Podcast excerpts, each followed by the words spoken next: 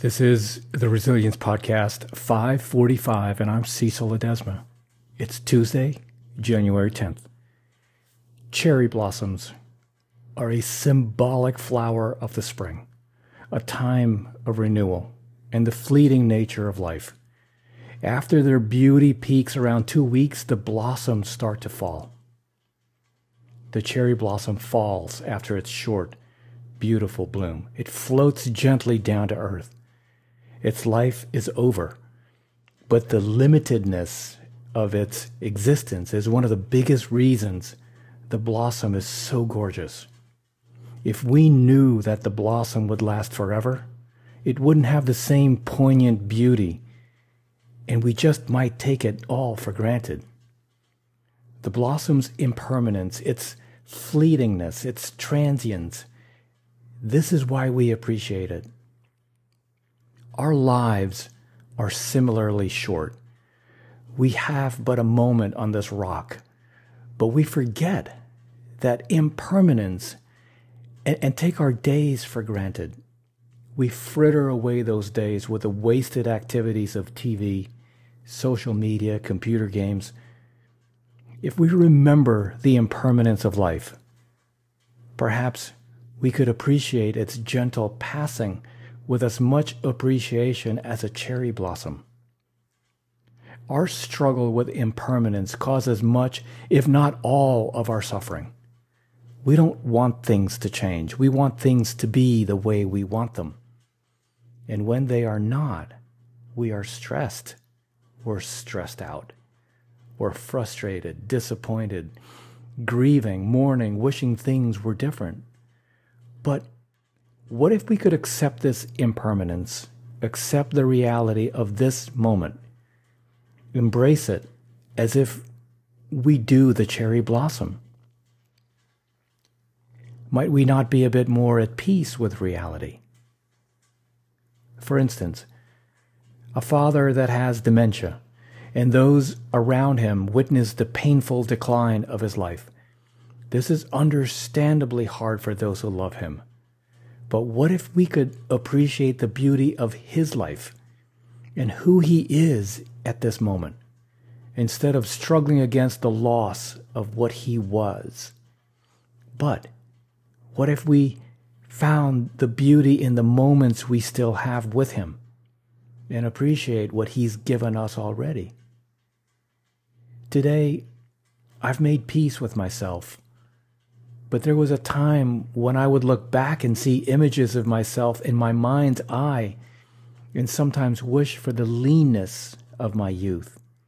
What if, instead, I could see the aging as a reminder of life's impermanence and realize that I have less time now than I did at 19 and set out to make the most of the moments I have left? If you have a son or a daughter moving on to adulthood, which is difficult a topic unto itself because it's like you're losing a child. And they'll be going out into the world without our protection, exposed to the world's many daggers and insults. What if instead we appreciate the moments we have with them while still living with us in our home and embrace the new son and daughter we have, grown and ready to experience a new life. I have some work that I've been resisting for various reasons, probably because I'm afraid I don't know what I'm doing and think it'll disappoint people. But I can't know what life will bring, and I can't control what will come. All I can do is appreciate this moment and endeavor to do my very best with this work and not squander the precious minutes, hours, and days that I've been given to do this work. There are times I get frustrated with not sticking to a plan because, yes, I fail at sticking to things like everyone else. But this is life unexpected, uncontrollable, not according to plan. We want to control things by planning and sticking to a plan, but life changes and fails to conform.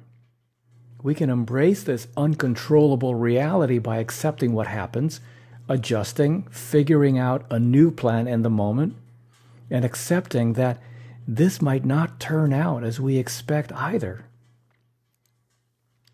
Often unexpected changes they come up to our day that cause frustration. A crisis, an unexpected visitor, an unplanned event. We can resist these changes and be angry or accept that life is unpredictable, full of changes, and appreciate this ever changing nature of life as part of its overall wonder. In each of these situations, the impermanent, ever changing nature of life can cause stress, frustration, sadness, and anger. But when we embrace the impermanence and work with it, life can be a joy, and we can appreciate the painful beauty of this, of this temporary existence. There are lots of people, and there are lots of possible motivations for doing our work. From money to living the life you want to making yourself more comfortable or happy to serving the world in some in some bigger way. In many other possibilities. In fact, each act you do might have multiple motivations. For instance, I want to be the man that my son can look up to, a model in the world that he can use as he thinks about how to live his life. That doesn't mean I have to be perfect, but it does mean I'm not going to shy away from fear or discomfort, or if I do, I can strive to learn from that experience. I don't have to be superhuman, but I can strive to be loving toward myself, courageous and trustworthy. I think about my son and realize that I would absolutely do anything for him and that He is more important to me than worrying about a little discomfort. He is worth pushing into uncertainty when I feel like procrastinating. I have found that doing it for people that you care deeply about is incredibly powerful. And meditating on these people can really get you moving. It helps me to be a better man for others because that's how I want to live. That's how I choose to live.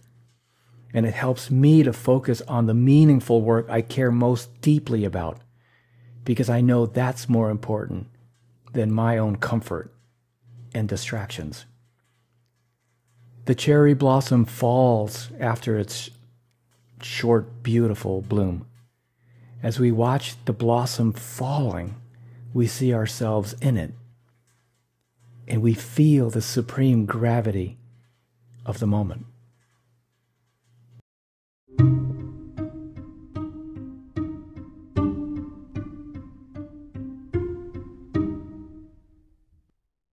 Hey, I'll see you next time and thank you so much for tuning in. That about wraps it up. But before you jump off, two quick things actually, uh, three.